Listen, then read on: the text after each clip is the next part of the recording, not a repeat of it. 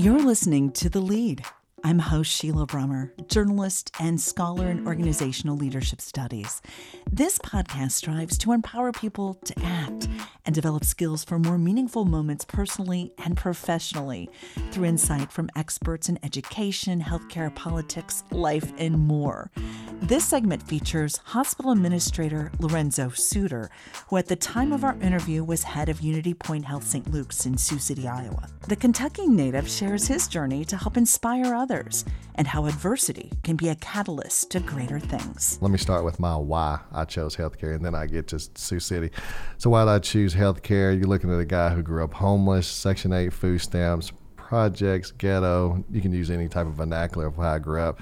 Lived under a bridge in a single parent home, my mother.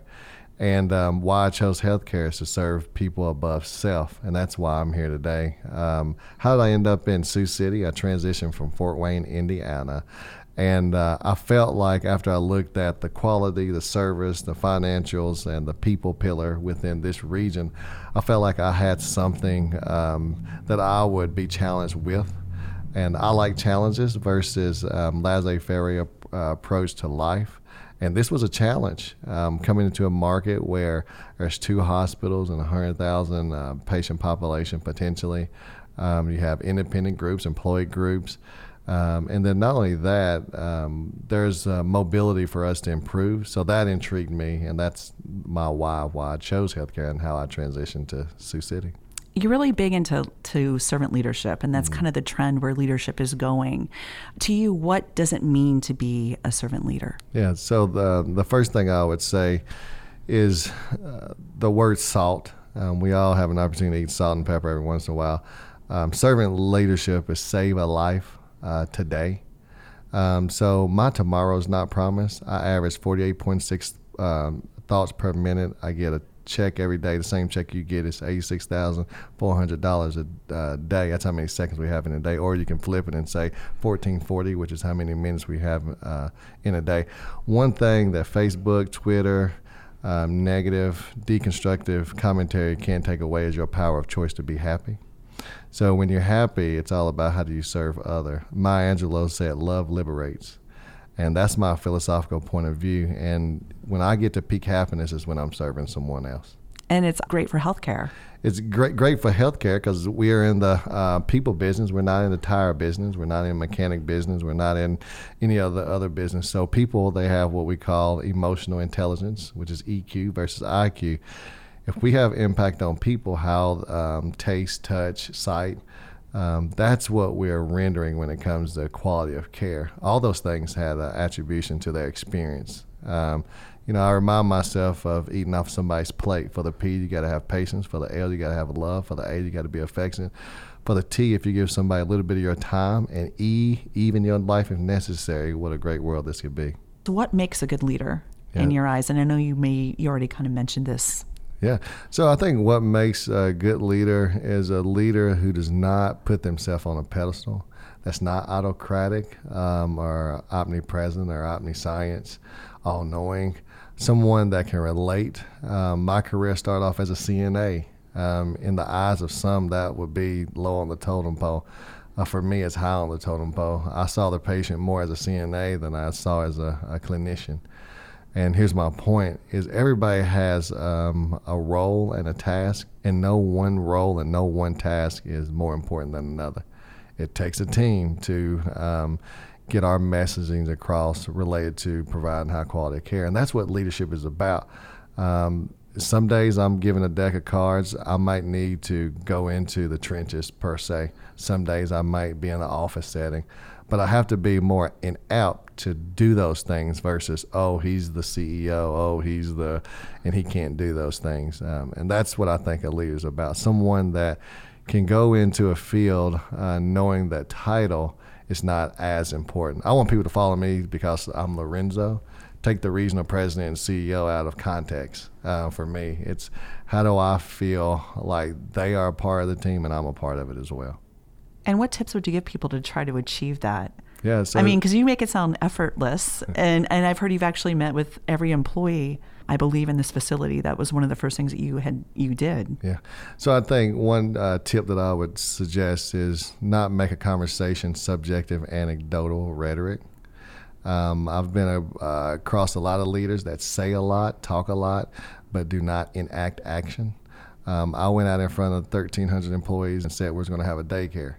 Um, and people thought that that wasn't going to come to fruition. It did. I went out in front of people and said that we were going to have comp changes. Um, not for every employee, but for some, we did. So less talk, more action, which gets me to two methodologies. When you have a conversation, be smart about it, specific, measurable, achievable, realistic, and timely. The second one is called the POSEC methodology prioritize, organize, streamline, economize, and contribute. Those are, those are two tips related to high reliability of execution. Now, I've been around organizations where all they do is talk, they have a meeting, they have a meeting, they have another meeting, they have another meeting, and then when they get finished with that meeting, they come out and schedule another one. And and tell us about your meetings. They're yeah. So my quick. meetings, the goal is 15 minutes um, would be um, the ideal meeting. Um, and that meeting comes with the SBAR format, the situation. I need another background, the assessment, and what that individual recommendation is. In certain instances, I'm not the expert. I want to know what the expert um, has to recommend, and then I can garner more intelligence through that dialogue or make an effective decision. So it doesn't take me long to make uh, decisions. Um, and I think that's a reliable leader because most people they want results. I mean, if you think about what happened with the fast food industry, it's about can you make it happen today? You think about what's happening with our social media efforts today. We want instant responses to our texts. Um, well, it would be ideal if we had instant responses to quality of care when it comes to leadership. But sometimes we drag it out, and that's why some facilities are not garnering what I would consider process improvement and lean methodologies.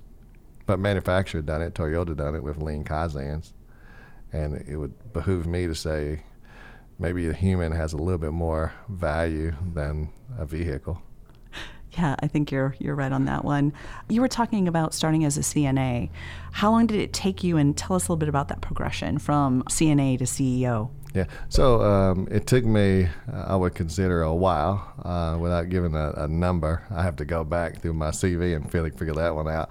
Um, but it took me a while. And what garnered uh, me transition from CNA to CEO was um, influence.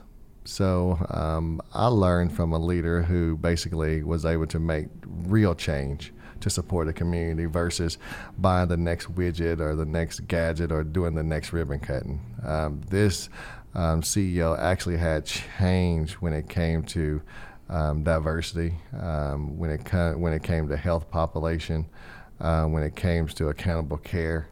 Um, and that is what I think um, got me to become a CEO. Is how do I have influence with more authority um, to make positive change, to not only um, have impact on the monetary value, um, but to make impact on quality of lives. Um, in communities that I grew up in, there was health disparities. Um, it would be ideal for me to solve those um, and give resources to lend to that. Uh, some organizations do that, some don't. Um, but that's why I chose um, to go that route, because I was in a community where this CEO took a vulnerable um, community and diabetes was the the programmatic initiative and change people's lives and saves people's lives, a longer lifespan, because he put effort into that specific demographic. And you know, a lot of times when it comes to leadership, you hear about the setbacks that make people who they are today. I don't know if you were able to take something that maybe didn't turn out like you thought, a failure, and turn it around into something positive. I don't know if you could share maybe a story or example of that. Yeah, so I think uh, I start with um, experience prior to Sioux City. Uh, related to what started off as a, a potential failure, um, but we ended up turning it around. And uh, it was strategic alignment uh, with independent providers. Um, there was independent providers that had a philosophical view about um, monetary value, and that was their goal. Um, their intentionality was to make more money. Um, and um, we were able to turn their focus point around to say, hey, we understand that you have to uh, make a monetary value, but it can't be at the backs of us not getting the appropriate equipment. It can't be at the backs of us not aesthetically changing some of our environment. uh, specifically in the operating room. And we got them back down to their why they chose um, medical school. And that changed the whole paradigm shift when it came to what the intentionality of what that agreement would potentially look like. That could have went south um, because we could have not had a group uh, of providers that would work with us. But in this scenario, um, after we were able to get down to the why they chose healthcare, it changed the whole phenomenon. And we ended up joining with that group, and um, it went very successfully after. And again, what is your why? So my is I had my uh, grandmother uh, basically get killed by um, a skilled nurse um, in a SNF, a skilled nurse facility. Uh, she had Alzheimer's. They beat her to death. Um, and I went to the funeral and I said, if I'm ever given an opportunity to lead, I want to not allow that to happen because I made the um, considerable thought that when you go to healthcare, they're supposed to help you, console you, compassionate care. In this facility, was not the case. And I said, if I'm ever blessed to be able to lead, um, I will not uh, create an environment of such. And that was my why. Um, so uh, when I had that experience, um, that said, hey, how do you have influence to not allow that to happen? And ever since then, that's why I've been um, in healthcare. And that's quite frankly, uh, I, I would struggle working for an environment that's all about Wellmark, United, um, Blue Cross Blue Shield insurance. If that's their um, end goal, um, I would struggle conceptually in that because that's not my goal. Um, now, I understand we got to pay the wild bill and light bill, and I understand we got to pay the expenses, but that can't be the end goal. I think the end goal should be serve people like you want to be treated, and then the rest will come. Sharing that story, telling me about your grandmother, it took my breath away. I had no idea. I'm mm-hmm. sorry to hear that. Thank you. Yes, yeah, it's a you know I'm very vulnerable. You know, Brene Brown talks about the power of vulnerability. Um, and you can get to the source of truth fairly quick. Um, I think the question would be, how do you manage through? I could have went totally opposite by her death. Um, I could have took a whole different trajectory: anger, resentment. Um, but instead, I always flip life on its head. Everything has a, um, uh, what I would consider an opposite.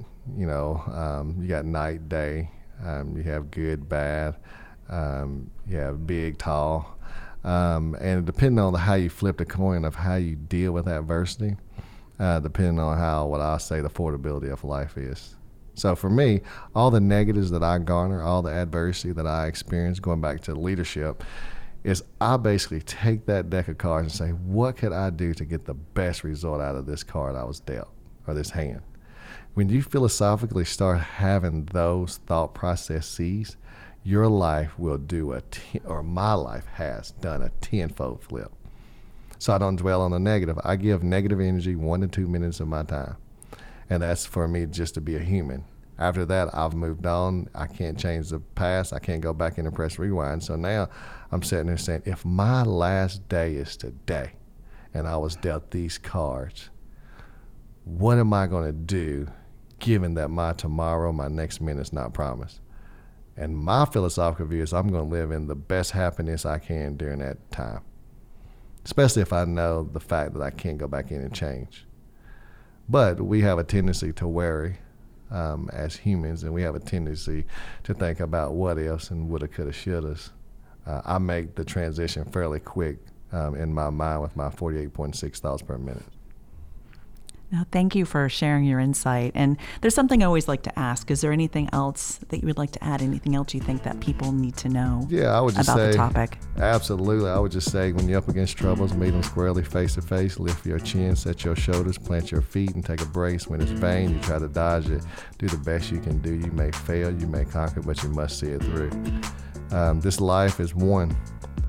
Um, you can't go back into time and change what has happened, but you can change the attitude of your constant and your current. Thank you, Lorenzo. Absolutely. That is Lorenzo Suter, a longtime hospital administrator on the LEAD podcast. LEAD stands for Listen, Empower, Act, Develop. Suter previously managed facilities in Indiana, Illinois, Alabama, Tennessee, and Kentucky. For more insight and episodes of the LEAD podcast, check out the website kwit.org or your favorite podcast platform. Also, if you would like to suggest a guest, reach out to Siouxland Public Media or send me an email at sbrummer at kwit.org. Thanks for listening and have a great day.